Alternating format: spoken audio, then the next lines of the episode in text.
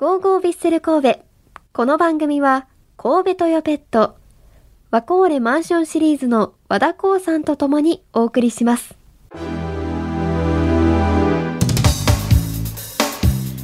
今日もラジオ関西のサッカー担当、まえちゃんこと前田さんとお送りしていきたいと思います。よろしくお願いします。お願いします。まずは先週のヴィッセル神戸の動きを、えー振り返っていきたいと思うんですけれども試合はなかったんですけど、い、ろいろイベントみたいなのは。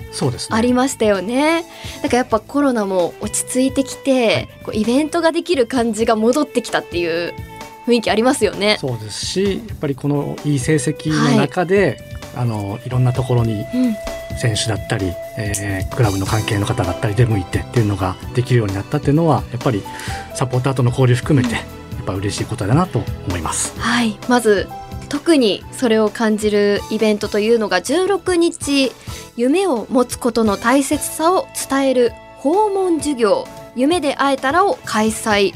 こちらは三浦知良さんが考案してはい。始まった企画、こちらがもう今年で20年をはい、迎える企画となっておりまして今回は酒井豪徳選手山川哲司選手そして坪井優也選手が参加して小学校に行って、この夢を持つことの大切さこう自分がサッカー選手という夢を叶えたはい、奇跡みたいなのをお話しされてるんですよね。はいなんか酒井豪徳選手ってミックスゾーンとかで取材させていただく時とかもめちゃくちゃサッカーのこと分かりやすくはい伝えてくださるじゃないですか。そうですね。それを子供たちにもめちゃくちゃ分かりやすくなんかこう YouTube でその映像が公開されてて見れるんですけど、はいなんかこう大人になってもこう夢を持つ大切さって確かにみたいな思うことがあってなんかよかったなって子供たちにその時を小学生の時に聞けたらめっちゃいいですよね。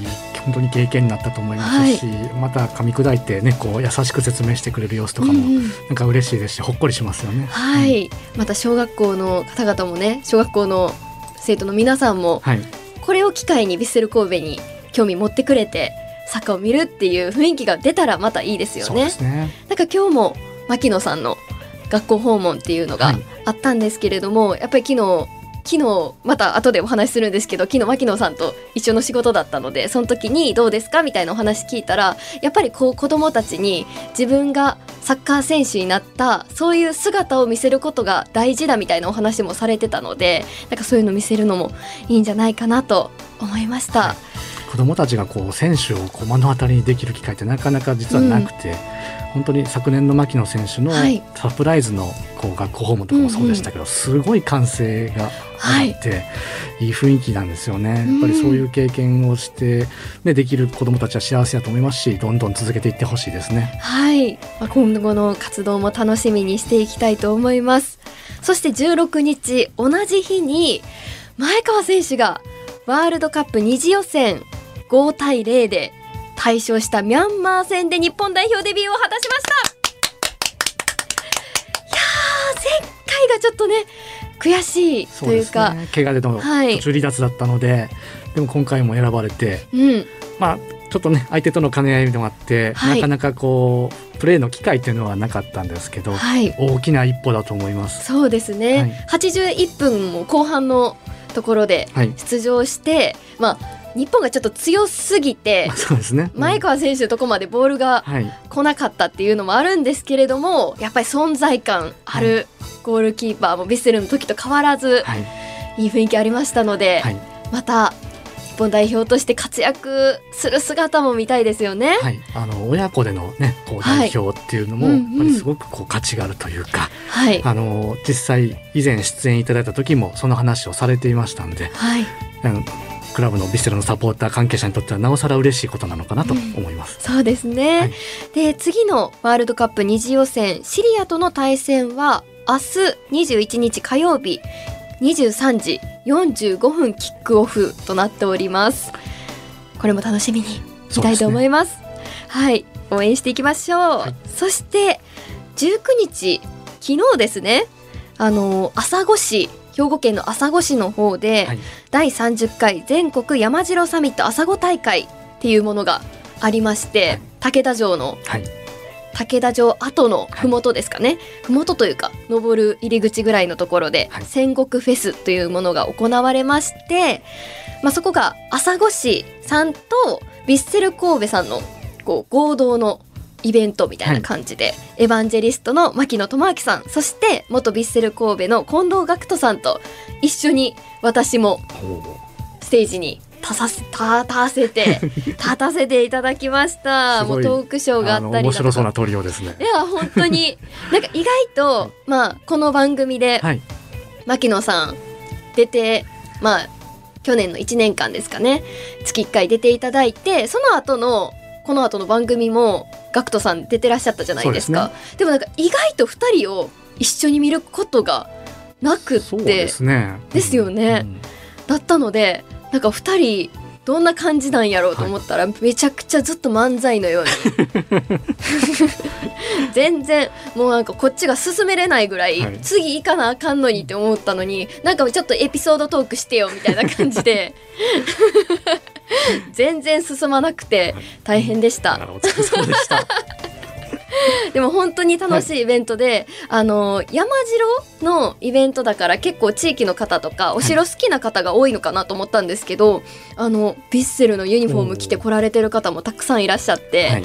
で逆にこうヴィッセル知らないけど、まあ、お城メインで来られてる方もヴィッセルについて知る機会になりましたし、はい。すごくいい機会でちょっと朝来市からも選手出てほしいみたいな市長からのお話もあったりして、はいなんか楽しみになりましたねそう。ですね。まあ、なかなか県のね、北部の方って、こう、うん試合とかがね、そば味じゃないので、こうんう、触れ合う機会っていうのが限られてると思うんですけど、はいこういうところにもヴィッセルのこう、ね、いろんなこう、イベントがでできるっていうのはすごくいいことだと思います。はい。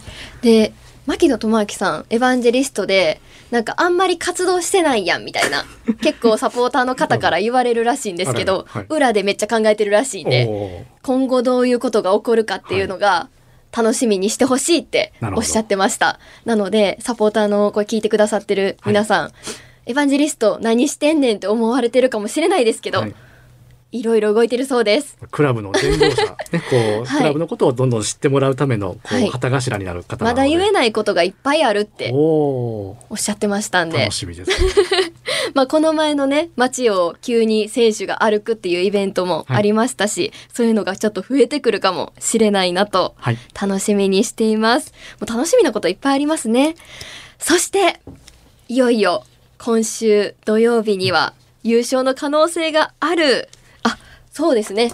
その前に牧野さんから私音声もらってきたんですよ。大事なものを、大事なものを。忘れてました、はい。ぜひ皆さんに聞いてほしいということで、昨日お声取らせていただきましたのでそれをぜひお聞きください。どうぞ。マッキーお久しぶりです。久しぶりです、アクション。今日はありがとうございました。こちらこそありがとうございます。山城サミット。山城サミットか、うん。山城サミットでのうん。トークショーありがとうございました。なんか懐かしかったね。盛り上がりましたね。めっちゃ盛り上がったんじゃない？もうあっという間だったよね。はい、うん。本当にあっという間。なんなんちょっと伸びました。だいぶ。アクちゃんいなかったらとんでもないことになってたね。いやもう本当にエヴァンジェリストとしてもすごく活躍されていて、いやいやいやいや。行ったことないような場所に行けるのもいいですし、やっぱこのエヴァンジェリストっていう役職を与えてもらって、僕自身もすごくこう、うん、楽しませてもらってるので、うん、いいかなと思いますけどね。はい今週末、うん。ラストのうんホーム戦となり、もう優勝も間近のところに迫ってるんですけれども、はい。もうどうですか？う、ーん、まあでも、この状況で戦えられるのって人握りしかいないし、この状況をもう楽しんでほしいですよね。まあ楽しんでほしいっていうのは簡単ですけども、とてつもないプレッシャーと毎日選手戦ってるので、1日24時間じゃ足りないと思うんですよ。やっぱいいご飯食べて、で、いい休息取って、いいトレーニングしてっていう、こう、いい循環の中でやってるんですけども、とてつもないプレッシャーと戦ってるので、もう本当にファンサポーターの方々は選手を後押ししてほしいし、まあ、特に苦しい時間帯の時に、皆さんの声とか拳が選手動かしますから、もう、優勝のためにね、サポートしていただければな、というふうに思います。やっぱり声が届きやすい状況ではあるっていうことですよね。まあ、この状況でホームで戦えるっていうのはもうものすごいアドバンテージなので、まあ、ノエスタにしかない雰囲気とか、サポーターにしか作り出せないような雰囲気っていうのを選手たちに届けてほしいなと思います。はい、牧野さんありがとうございました。牧野さん呼びしちゃってた。マッキーですね、はいここでは。マキありがとうございました。まあ、最終戦まであと2戦。で、ホームが次が最後ということで、はいまあ、今週の土曜日に優勝の可能性があるホーム最終戦、名古屋グランパスとの対戦。やっぱり、まあ、マッキー曰く、ノエスタでヴィッセルの空気を作ってほしい。私たちはもうサポーターとしてね、はいしっかり応援するっていうところなんですけれども、まあ前節はちょっと悔しい結果で。前回はそうですね。はい。ぜそうですね。前節じゃないですね。前回の試合では、そうですね。名古屋の空気に持ってかれたみたいなはいところもちょっとあったのかなと思うので、はいまあこっちが次ホームなので、はい。神戸色にしたいなと思うんですけれども、はいはい。まさにそうだったと思いますし、前回はゴールデンウィーク中の試合だったんですけど、うん。4万人、えーサポーターが入った試合で、相手の、まあ、にこっちが先行したんですけどね、相手にこう、後半ど勢いで追いつかれる感じだったので、やっぱり今度はもう、ホームも今、チケット予定枚数終了ってね、書いてありましたし、もう満員なのは確実なので、うん。もうその空気で、もう名古屋をどんどん押し込んで、はい。えー最近名古屋ちょっとあんま調子良くないっていうのもあるんですけど、お。まあ、まずはぱりヴィッセルの今年のスタイル本当にあの力強い堅守というかはい。球際の強さを生かしてでもう大迫選手武藤選手、佐々木選手という、ね、自慢の選手たちが前にもいるんではい。そこでしっかりと守備からいい攻撃へっていうところができればもういい結果ができるんじゃないかと。まあ、あの前日にね横浜 F・ マリノスの試合があるので、まはい。あ、そこの結果でちょっと変わってくくるんですけど、ね。まあ、まずは勝つことですはい。ね。まあ、ヴィッセルは勝つこと。はいそして、マリノスの方が引き分け以下を。はい、まず願って。願ってって言い方、なんかこういう方もあるんですけど。そうですね。はいまあ、ヴィッセルのサポーターとしてはそれを願って、はい はい。この2日間楽しみたいと思います。はい。ということで、次節の J1 リーグは11月25日土曜日第33節、ホーム最終節、名古屋グランパスとの対戦です。14時キックオフです。以上、マッチプレビューでした。